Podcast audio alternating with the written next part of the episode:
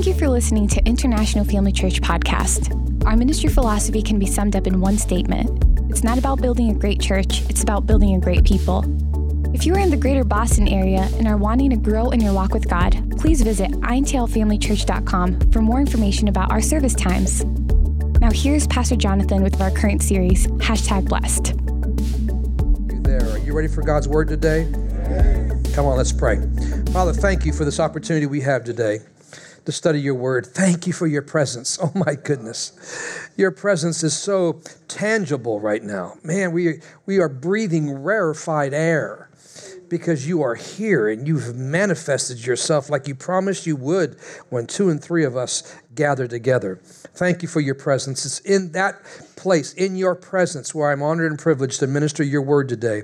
Bring your word across with clarity, with accuracy, and simplicity, so we can immediately apply your word to our lives. We believe we will never be the same today for being in your presence and for hearing God's word. Our hearts are open. We're ready now to receive the incorruptible seed of your word, which we believe will produce much fruit that'll honor and glorify you.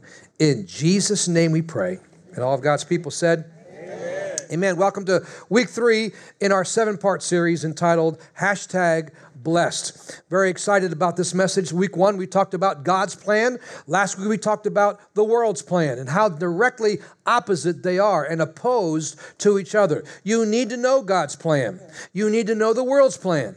You need to make sure which one you're under, if you're following God's plan or the world's plan.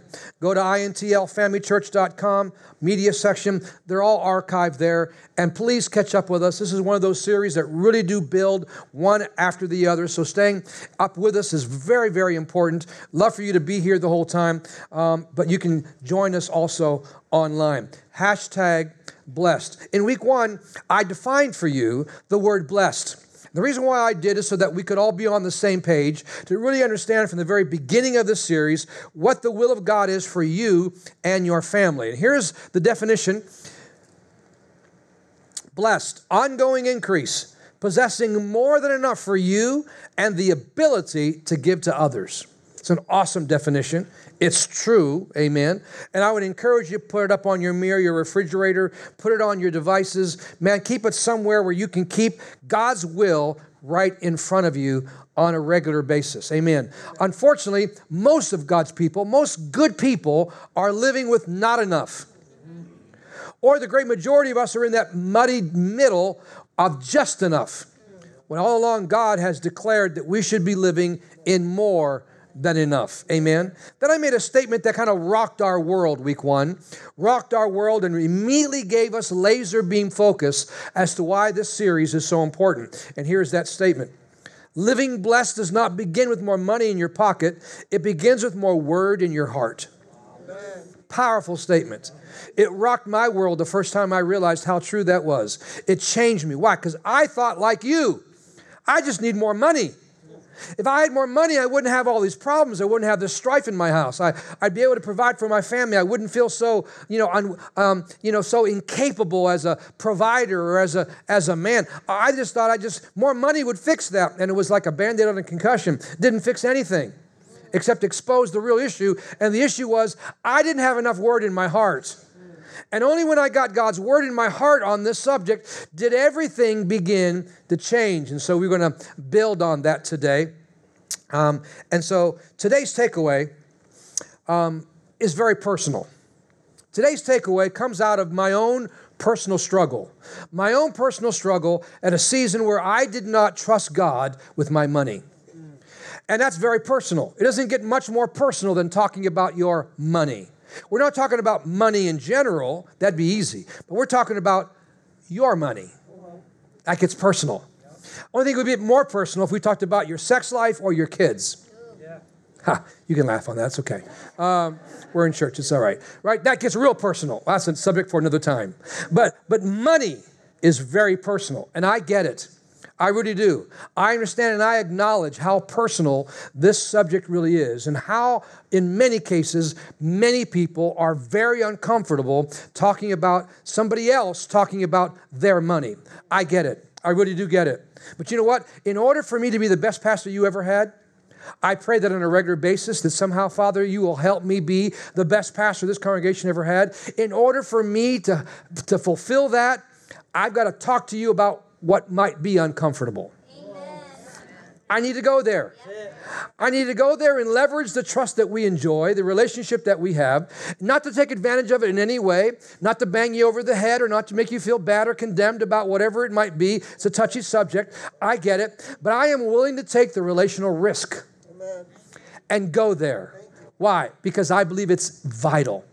It's vital for your future, for your children, for generations that are to come if Jesus tarries, and it's vital for the overall picture and, and mandate that's on us as a church. So I get the personal struggle. I really did. You know what? I immediately grabbed a hold of God's word about healing. I don't know what it was. I immediately grabbed it. I believed that it was God's will to heal. I so believe that because I grew up hearing, well, you never know. It might be, it might not be his will to heal. Sometimes he does, sometimes he doesn't. We don't get why. I brought, was brought up in that environment but when I heard about God's will to heal, somehow it just dropped in my heart. And the first healing I had was a, was a, a miracle, a healing from allergies. I suffered from allergies on a major, major way. Grass, dust, right? Cheese, pizza, I don't care what it was. It seemed like I, something made me just fully allergic to so many things, and He healed me. I've been free ever since. And it goes on and on, the list of things that, that the Lord healed me from. Amen. Spiritual, natural, physical, emotional. Oh my goodness, the list goes on and on. But when it came to money, man, I struggled. I, it, it, took several more years for me to hear it. And I, I, it was just a very difficult thing for me. Maybe you can relate, maybe you can't, maybe it's the other way around for you, but I struggled. So this message comes out of my own personal struggle, just being real, my own personal struggle. So here's our big takeaway. Here's where we're going today. You ready for this? Before you can enjoy the rewards of the blessed life, you must first pass the heart test. You must first pass the heart test. See, my view on living a blessed life is not so much about money, it's about heart. See, I believe when we teach it only about money and not address the heart, we do people a disservice when we talk about living a blessed life.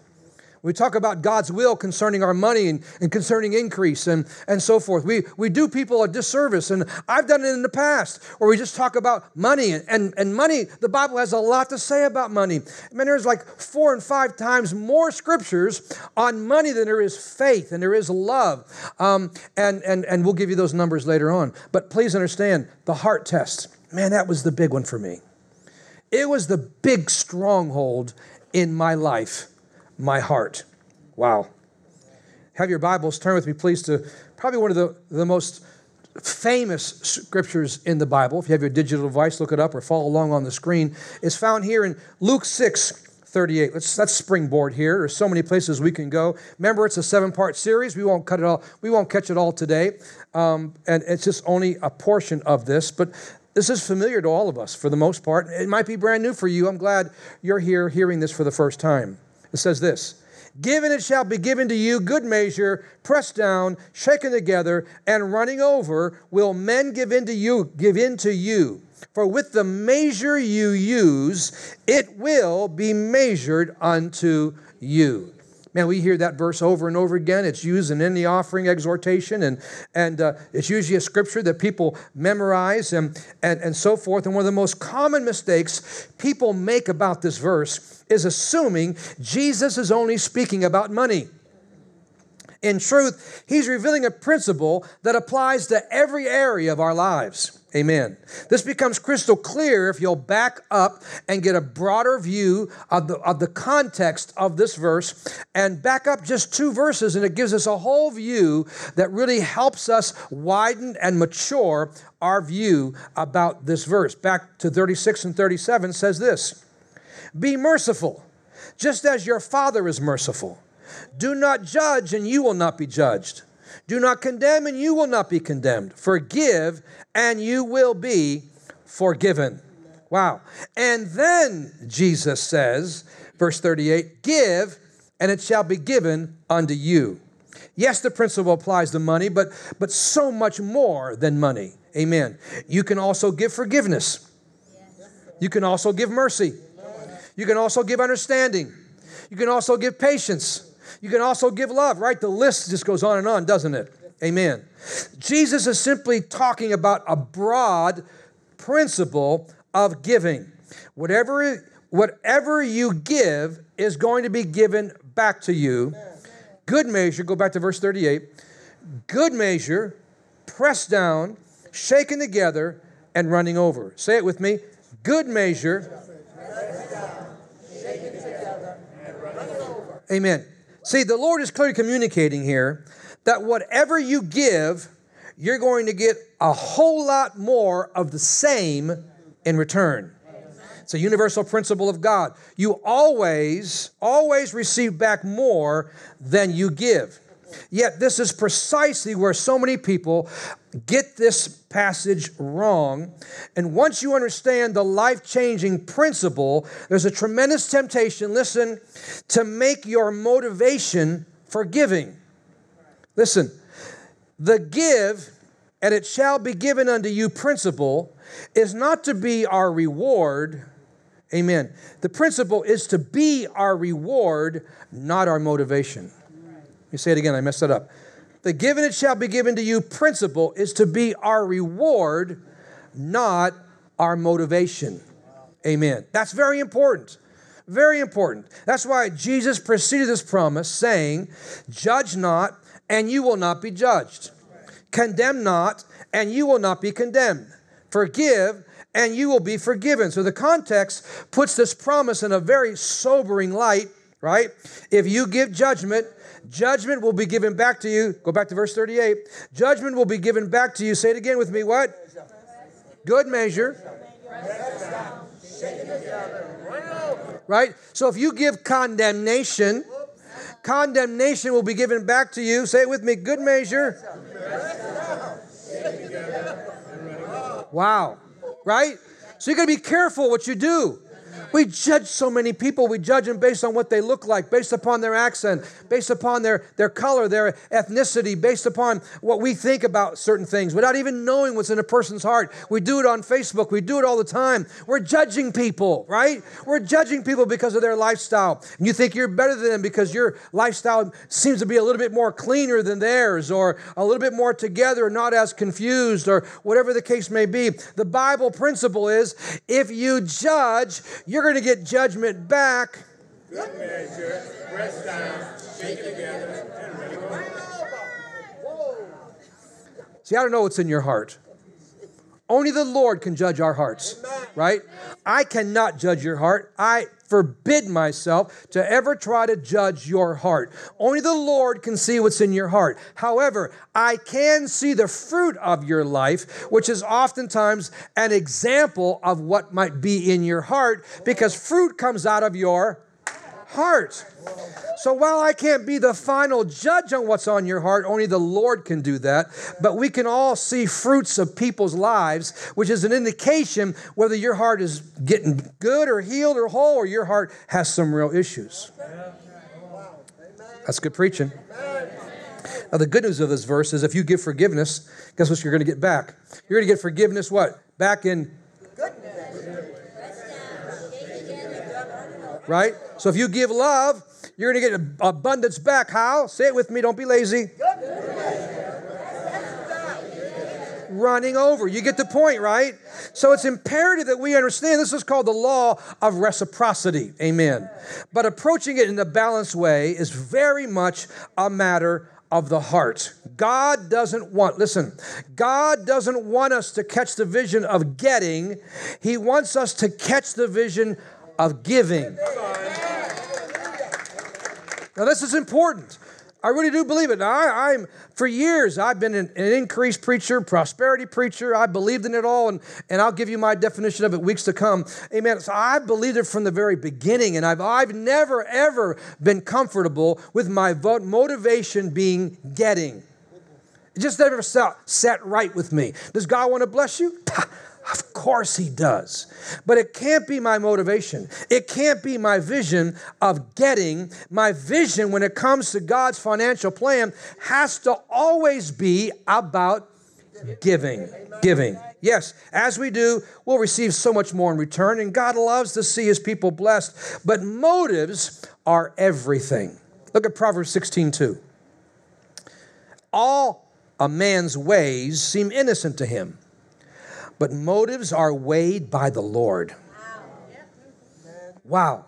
Motives are weighed by the Lord. Maybe you thinking, well, it's no big deal what I do, and we think it's just, it's an innocent thing, it's it's this or that, and nobody cares. But motives, the reason why I'm up here, my motive is important. Why am I up here? Why am I preaching God's word? Why do I serve? Why do I bless? Why why do I do what I do? Why is my attitude the way I do? What's my my motive as far as money and and and and, and on and on and on and on it goes. Amen. God judges our motives. Why do you do what you do? Motives mean everything to the Lord. James 4 3 makes it even clearer. When you ask, you do not receive. Why? Because you ask with wrong motives, that you may spend what you get on your pleasures. Wow. When it comes to pleasing God, operating in line with his kingdom principles, heart motivation is what matters most to him. Amen. See, the message of Jesus, his sermon is simply give. Give to those who ask you. Give to those who can't pay you back. Give to those who don't deserve it, right? Give mercy to those who've wronged you. Give the kind of treatment you hope to receive back from somebody else. Give, give, give. Amen. And oh, by the way, when you do, your heavenly Father will make sure you get much more in return. Amen. Amen. See the subtle but important distinctions in emphasis here. God is a giver. And yes, it's true that when we give, God will give back to us. But that should not be our motive for giving. We should give for the pure joy of imitating our wonderful Heavenly Father. Amen. It's our hearts. Listen, it's our hearts the Lord is concerned about. And a properly focused heart is more excited about giving, about the giving part, than the receiving part. I don't know anybody here that wouldn't want to represent their Heavenly Father well. I, I, I would be unfathomable to me to hear a child of God not want to represent their Father's heart well. We all do. I do. The, the, the, the, babyest of Christians, of course, we've, we've been set free, man. We've been blood bought. Man, I was on my way to hell. I'm on my way to heaven. I've been forgiven, and, and sin's nature's been broken off of me, right? You're grateful and you're always indebted, right? Who wouldn't want to represent the Father's heart well? Amen. We all do. I do. None of you would say, I don't. But yet, oftentimes, because of our motives, oh. oftentimes because of what we're not doing, oftentimes because of what we're kicking against the pricks about, is the very thing that's not representing our wonderful, giving, loving Heavenly Father's heart well. Wow. In other words, God is saying, when you give, just give. See, people say you got to give to get. I understand what they're saying, but technically, I give to give. Right? I give to give. And that's the, that's the Bible principle here. I give to give. And the Lord's saying, and I'm going to reward you for giving back, amen, to you much in a much greater measure. The reward comes because we've allowed God to work in our hearts about our giving, not in the area of getting. I hope you get that. That's strong stuff. Old Testament scripture that I want to read to you. It's a portion of scripture, a few more verses than I would normally read on a Sunday morning, but you'll get the reason why in a moment. Deuteronomy 15, 7 through 15 really helps us understand our study for today.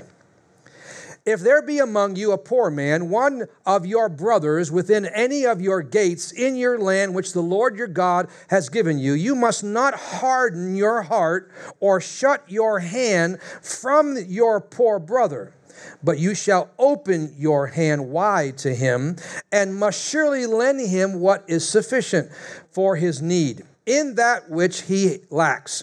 Beware lest there be a wicked thought in your heart, saying, The seventh year, the year of release is at hand, and your eye be evil against your poor brother, and give and you give him nothing and he cry out to the Lord against you, and it becomes sin in you, you must surely give to him, and your heart shall not be grieved when you give to him, because in this thing the Lord your God will bless you in all your works and in all that you put your hand to do. For the poor will never cease from being in the land.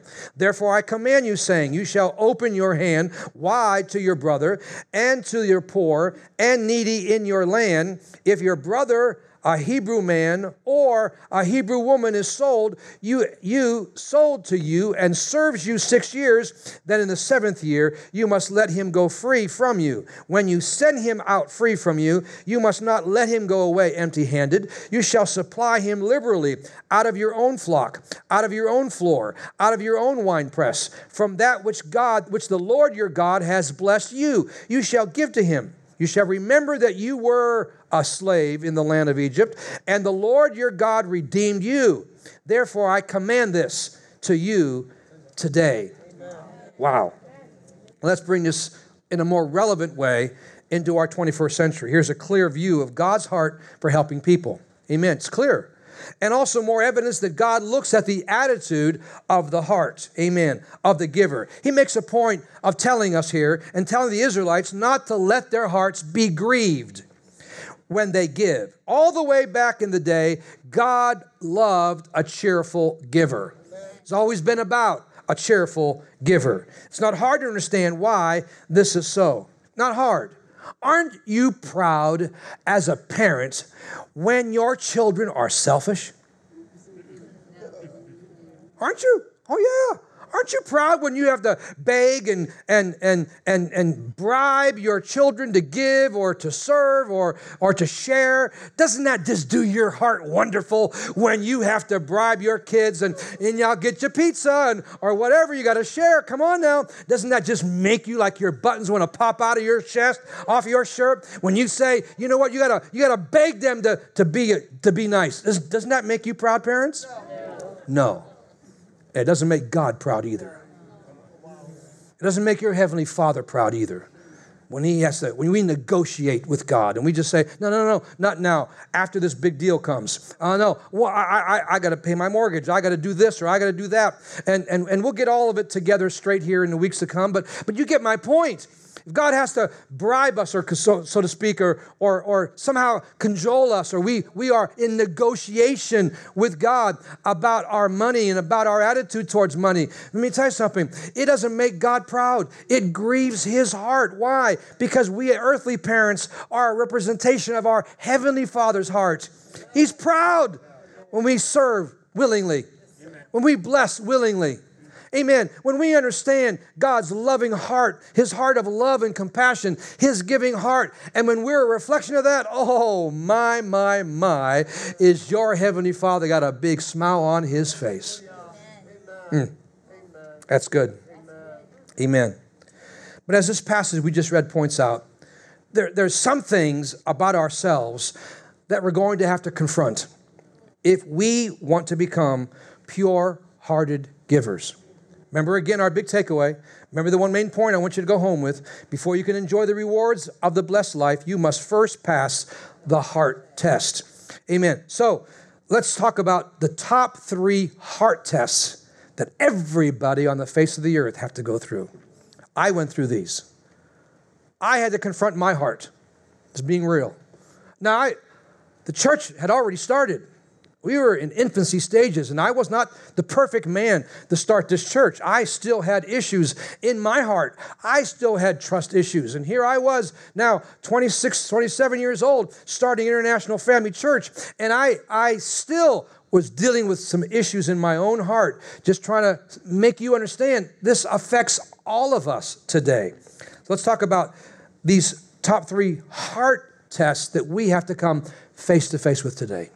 You ready? Hang in there. Number one, the selfish heart. The selfish heart. According to Deuteronomy 15 9, we're going to have to deal with the wicked thoughts that would keep us from having compassion on others. When God clearly labels selfish thoughts as wicked, selfishness whispers that we won't have enough or that God will not be faithful to meet my needs if we give. God says, don't allow your heart to think that way. Amen. Obviously, greed and selfishness are not proper motives for giving. God wants us to change us, change us from our greedy, selfish takers into what? Grateful, generous givers. I've been very honest with you. I've been very open about our beginning in our marriage. You know, in every relationship, there's a giver and a taker. I was the taker. I was selfish. It was about me. I thought about me often. I thought about me more than I thought about Verna. Just keeping it real. And I made my mind up back in the day when I finally understood the selfishness of my heart, the wickedness that was in my heart. Yeah, I finally called it for what it was. I began to realize that I was going to spend the rest of my life out giving the givers. I was going to spend the rest of my life out giving the giving of my wife, and it spilled over, and, and we feel that way about our church, that we as a church are always trying our best to outgive you, the givers. Always working hard always trying to be generous and, and surprising you like, what? Where'd that come from? Amen. Here where it came from. Joshua 1 8 began to really minister to me. Keep this book of the law always on your lips. Meditate on it day and night so that you may be careful to do everything written in it. Then you will be prosperous and successful. I don't have to ask for a show of hands of who wants to be prosperous and successful. We all do. Every one of us. Uh, of course, many people read this verse and come away thinking, though, that the key to being prosperous and having good success is just meditate on the word. Now, now that's partly right. That's only half true. So, yes, I had to learn to, to really make sure God's word was in my heart. Like we said, it wasn't more money in my pocket, it was more word in my heart. So, yes, I had to learn to, to have God's word in front of me, confess God's word, and talk about God's word and read God's word. Absolutely. But that's only half of what it takes. Amen. The, the verse actually says, that we are to meditate on the Word of God regularly and consistently so that we then can do everything it says for us to do. So there's the getting it in my heart part, and then there's the next step of doing what the word says that I just put in my heart. Many good people are getting the word in their heart, but they're not being doers of the word. I was hearing it. I was reading about it. I was being challenged, but I wasn't being the doer. I really wasn't. I had half of it down, and some of you might have half of it down. But when you love God, the Bible says you will obey His commandments. Am I in the right room? Living blessed does not begin with more money in your pocket. It begins what? With more word in your heart. And then only more word in your heart, but then doing what it says. And that's precisely why selfishness is the enemy. Selfishness tries to manipulate and make deals with God. We are all born selfish. And addressing the fact that you have a selfish heart is first and foremost. I had to come to grips with the fact that I was selfish. I didn't like it, it hurt my feelings, but nobody made me that way but me. Right? I didn't, I wasn't proud of the fact. I, it was hard to admit. And it was sure hard to admit to my wife, even though she kept telling me, and I didn't want to believe it. And we had all kind of arguments about it. and All the while I knew, yeah, you're right. But I was too proud then, because pride and selfishness kind of go together, don't they? I was too proud to admit it. But I realized if I was going to have breakthrough in my marriage, breakthrough with my money, breakthrough to be the best pastor uh, IFC ever had, I had to deal with my selfish heart. Then I came in contact face to face with the second heart test. And the second heart test is number two the grieving heart. The grieving heart. Deuteronomy 15, verse 10, we read, You must surely give to him, and your heart shall not be grieved when you give to him, because in this thing the Lord your God will bless you in all your works and in all that you put your hand to do. Notice the reward of being a giver and living a blessed life. God says he will bless you in everything you put your hand to and in all your works, but he instructs us not to grieve in our hearts after we've been obedient. It's important not to let yourself start grieving. Listen, over what you could have done with that money if you would have just kept it for yourself.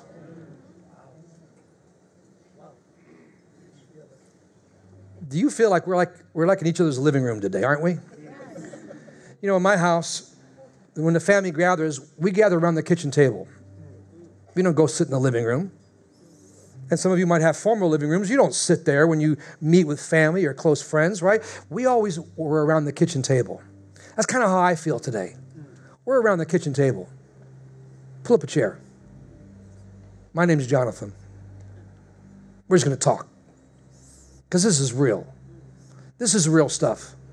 Because not only did I thought I was done, finally I, I recognized my selfish heart, but I recognized I had a grieving heart. Wow a grieving heart. Amen. And and and and not feeling sorry that I gave it and what could I have done with it if I would have kept it. Selfishness, listen, selfishness can attack us before we give, but grief can attack us after we give. And I had both. I didn't want to give, and then finally, when I said, All right, uncle, I gave. And then what I do? I grieved over the fact that I gave. So I had both selfish heart and a grieving heart. Oh my goodness. People who sell big ticket items, if you talk to businessmen or if you talk to people who are salesmen, they'll talk to you about how they always have to deal with and they're trained to help the people that are going to buy these big ticket items that they wouldn't normally spend that much money on that help the, them who are about to buy that not deal with buyer's remorse Ever had buyer's remorse? And that's very common when somebody buys a big screen TV or buys a uh, you know a car or a house or or other things that might not be so big as that, but things that are just kind of bigger than normal than your budget would be, and they have remorse, buyer's remorse, and they, they bring it back, right? And they, they bring back that big screen TV, and they realize, man, I I'm having a hard time paying the rest of my bills. What am I thinking buying a big screen TV? Right? Vern and I were married just a short time. I was a youth pastor in Columbus, Ohio, and and we were missing our family. We made the mistake of going to a puppy store. oh yeah, ever go to a puppy store and think, oh man, he's, he's, we love dogs. Okay, we're not cat people, and I don't mean anything against your cat, but but I'm not a I'm not a cat guy. I'm a puppy guy, right? Love dogs. And what did we do? We bought a puppy, and we bought it on time. We didn't have any money. What were we thinking? we bought a puppy. Love that puppy. Woke up the next morning thinking, what in the world did we do? Of course, that puppy barked all night long and cried all night long, right? And you know what? We, we realized, man, we just made the biggest mistake of our life. And we took the puppy back. And we begged the puppy store, please get this puppy off our heart, off our minds. We need to give this puppy back. And you know what they did? We had buyer's remorse. And many people who give to God have a similar symptom of buyer's remorse. It's a grieving heart. That means you have to guard your heart, not only before you give, but after you give. God's trying to do something deeper in our hearts today. Amen. And He He He doesn't want our hearts to be filled with grief after being a blessing, right? He wants to accomplish something deep in our heart. So how do we combat grief? How do we do that? How do we combat grief? Okay, I'm gonna I'm gonna do something bold this morning. Here's my illustration. I need somebody to give me a hundred dollar bill. Will, you will? Yes, oh, Carmen, come up here, please. That's awesome. Come on, somebody. Just clap your hand for Carmen. Man, wow, come right up here. That is a legitimate hundred dollar bill. It is. Look. Wow. So, you're giving this to me? Yes, sir. Wow, that's the real deal. There he is. Good. Hi, Ben. awesome. I got a question for you, Carmen. Was this hard for you to do? No, sir. It wasn't hard for you to do. Why wasn't it hard for you to do? Because you gave it to me. Because I gave it to you. Uh-huh. It wasn't yours in the first place, was it? No, sir. No, it wasn't. It is now. Enjoy. All right. Listen, what a perfect example. I had to realize it wasn't my money. And when I realized it wasn't my money, I did just what Carmen started to do. I gave her that money before service started. Actually, Mo gave it to her, but, um, right? Um, that money before service. Why? For the illustration, to see and to help us understand. When I finally got it, oh, I know I worked for it. I know I hustled for it. I know I, I, I gave my time and my effort and my blood, sweat, and tears over this. I get it. And the temptation to, to claim it as your own. But the reason why I grieved over that money that I gave is because I thought I owned it. And I didn't. And what a big revelation that was for me. You know, it was a big day when I gave my life to Jesus and my sins were forgiven and and and I that sin nature in me was broken. It was a big day, the day my heart got set free and Jesus came into my life and heaven became real and a new beginning happened. It was a big day. Amen. And the second biggest day is when I got set free. My wallet got delivered. And when my wallet got delivered, man, it was like my heart got delivered all over again. Amen. And it changed me. It really did. And I realize now I'm a steward, I'm not an owner. And when you think you're the owner and not a good steward, you'll mess it up every single time. If you think you're an owner today, you're mistaken. You are not the owner. You are the owner of nothing, and you are the steward of everything. Wow. All right, let's close this. I'm having too much fun. I dealt with my selfish heart. I dealt with my grieving heart. And the result was number three I had a generous heart. A generous heart. That didn't come overnight, that didn't come easy. Amen. It really didn't. And, and again, Deuteronomy 15, verse 14 you shall supply him liberally out of your flock, out of your floor, out of your winepress. From that which the Lord your God has blessed you, you shall give to him. Now, we don't have threshing floors anymore, and we don't have wine presses per se uh, nowadays, but we are still called to liberally, liberally, amen, give liberally from what God has blessed us with. We are not to be stingy in our giving, amen. We are to be generous. That's why we're to cultivate a liberal heart. A liberal heart. That goes against every grain of our fallen nature, right? Absolutely. We are we we we we were brought up in this nature of selfishness, right? Your children didn't weren't taught not to share. This came naturally, didn't it? We had to purposely help them to not be selfish. And I think it's all about them, right? And all about their comfort zone. See, I was born selfish, but I was born again generous. And you need to know that. That's your new nature. Your new nature is not selfish, your new nature is generous. Does God bless givers? Absolutely. Not a shadow of a doubt. I believe it. And I'm and I'm not just talking about giving of money. But these promises of blessing are given not to entice us, not to manipulate us, not to get us with fear and grief, but help us to get set free, to turn loose this giver that's in our DNA, to turn loose this giver that God put on the inside of you, that God's own nature lives inside of you. Amen. And maybe you might have a, a more frugal mentality or, or a more conservative way of spending, or maybe you might even be downright stingy. Amen. We get that. But inside of you, beyond all that, is this giving nature that God wants you to open up your heart to. And when I did, let me tell you something, it transformed my life. I don't wake up in the morning thinking, what is all mine? I wake up in the morning thinking, man, who am I going to bless today? Right? It might be money. It might be my time. It might be my words. It might be my service.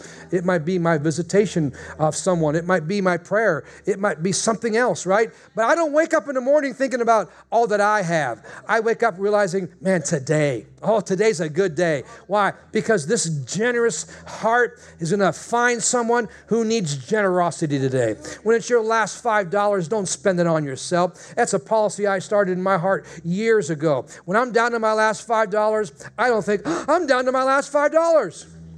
Oh my, I should hold on to this. You never know when I might need it. And I changed years ago and said, I'm down to my last $5. Who can I give this to?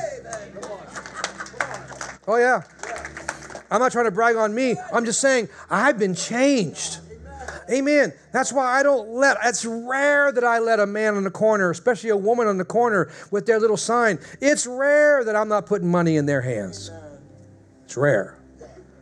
I had to go downtown just recently, and and I don't know the man. I don't know what he did with it. You know how I feel about this. And I stopped for a moment, and there was a lot of traffic, and I I just began to bless this man, and he tears start flowing down his eyes. He's having a bad day, and everybody's beeping behind me, and I thought, you know what, you can wait. I got to go somewhere too. I'm on my way somewhere too. I'm stuck in this traffic too. But at that moment, God was blessing somebody right? And there's that's the generous heart. I don't want you to think it's hallelujah time. I don't mean that. I mean, I'm saying it from an example to say, I was there thinking, yeah, right. You got a Lexus around the corner. And don't look at me so spiritual. What's our big takeaway? If you want to live a blessed life that God has prepared for you, then you must be willing to pass the heart test. Hope you learned something today. Come on, stand to your feet today. Do me a favor and raise those hands towards heaven. Every one of you that can today. Might be something new for you to raise your hands in, in church. Why don't you try it? When I have you raise your hands today, I'm specifically asking you to surrender your heart to Him today. To take inventory of your heart. That's what this message is all about. That's what makes it so personal. But your heart is the real you. So when I raise my hands today, I'm saying, Lord, here's my heart. I don't want it to be selfish. Remind me where I once was. I don't want it to be a grieving heart. Remind me where I once was. Father, I open up my heart and allow you to do a, a work, a deep work in me, to create in me a generous heart, the heart of my Father, to be brought back to my spiritual DNA of who my Father is and how gave his one and only Son. He didn't have an abundance of heaven, he had one of a kind, and he gave him to us. Thank you. So, with my hand raised today, I'm saying, Father, here's my heart. I'm not perfect. There's no condemnation here today. There is no judgment here today. There's nothing but a willingness to say, Lord, you do the work. It's not up to Pastor Jonathan to do the work. Pastor Jonathan points the way. Pastor Jonathan's the water boy. The rest is up to me. And Father, I thank you for this heart today. I surrender to you. What would happen to us as individuals, as husbands and wives, as young adults? What would happen to us if our heart would change and was all about the giving and not just about the getting? What would change in our lives and what attention would God take notice? Ha! Because that's not my motivation at all. But it is the reward that belongs to the giver. Thank you, Father. Just bask in that for a moment, please. Thank you, Father. Father, here's our hearts today. I'm sure I could have a hand ra- a time of raising our hands of who has a selfish heart, who has a grieving heart, and, and many hands would go up there was a time that my hand would have to go up, and maybe I wouldn't be too proud to raise my hand to admit that I have a selfish heart or a grieving heart or both. But you know, Father, and we know. And I thank you by your Spirit and by the sweet presence of the Holy Spirit in this place, but just an atmosphere of love and no pressure. Just folks around the kitchen table having a talk. Do a work in our hearts, Father. We give you permission. We let you do the work. We're not saying it has to be done today, tomorrow, and next week, but Lord, we open up our hearts to you and you do a work in us. And we love you for it.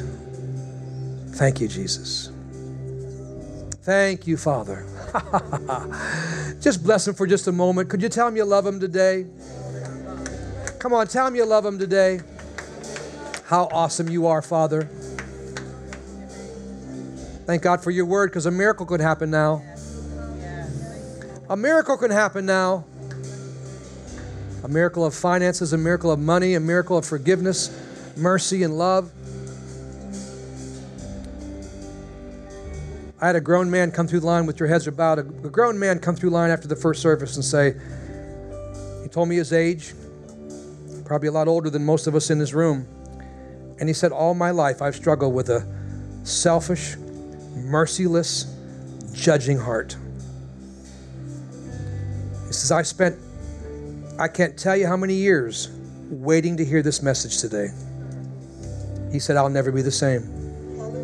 Oh my, did that humble my heart today. Decades. And he believed he heard a message that will change his life. That's awesome. Lord, we love you today.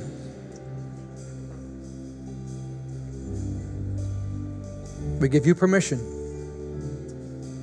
to do a work in our hearts today. Again, with every heart every head bowed, before Pastor Mo comes and closes the service today, I want to make sure that Jesus lives in your heart. The most important heart test of all. Will you surrender your heart, the real you, to the King of Kings and Lord of Lords? Will you finally say, Enough of me, enough of my way? And will you allow Jesus to come into your heart and break the bondage of sin that we were all born in? And break that today and have a living heart, a heart of flesh, a brand new heart that's free from sin, and a heart that can worship God, and a heart that has a new beginning. The greatest heart test starts with Jesus today. When He comes into your heart, and He'll deal with the rest of those symptoms that are in our heart. But today, I want to make sure Jesus lives in you. And if you've never opened up your heart to Jesus, today is your day to do that. You joining us online, the day is the day. This is the day of salvation. This is the day for you to say yes to Jesus today. It's a very personal decision. So every head is bowed. In a moment, I'm going to ask you. Those of you who want to have Jesus come into your heart, I'm going to ask you in a moment for you to raise your hand. Not because I'm going to embarrass you, not because I'm going to ask you to come forward. I'm not calling you out. I want you intentionally say, That's me. And release your faith and release your trust that God will forgive you and Jesus will come live inside of your heart today. Say, Pastor, that's me. If that's you, will you raise your hand? Who are you today? Raise it up and put it down. Who are you? Thank you, sir. Awesome. Thank you. Awesome. Who else? Thank you. Thank you. I see it back. Yeah, thank you. Who else? Raise it up high. Anybody else? Yes, I see it. Ushers, thanks for your help. Yeah, I see it. Thank you. Thank you, ushers. Thank you, sir. Awesome. You put your hand down. Thank you. And I love it. Yeah, I see it.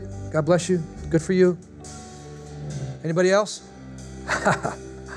Don't you love what God does in people's hearts? Man, this is so good.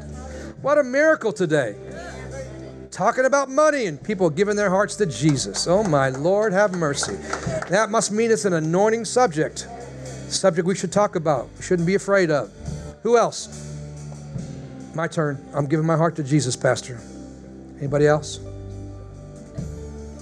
Let's pray this prayer together. Join us online, please. Here in the house, say it with me. Father, in Jesus' name, here's my heart. It's the real me. I need you, Jesus. I'm done doing it my way. I need you to come in my heart. Set me free.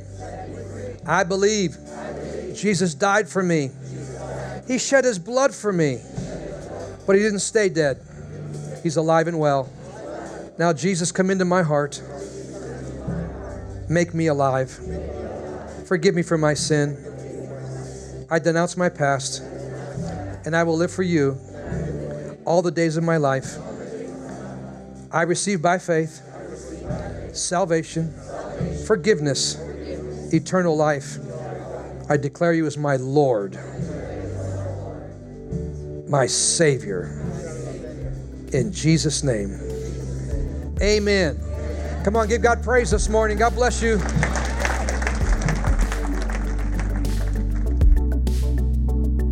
Thanks for listening. Connected with International Family Church at intlfamilychurch.com or follow us on Instagram. Our mission at International Family Church is to help you know God for yourself, to find freedom in your life, to discover your God given purpose, and to help you make a difference in the lives of those around you. One of the easiest ways you can help us do this is simply by sharing this podcast.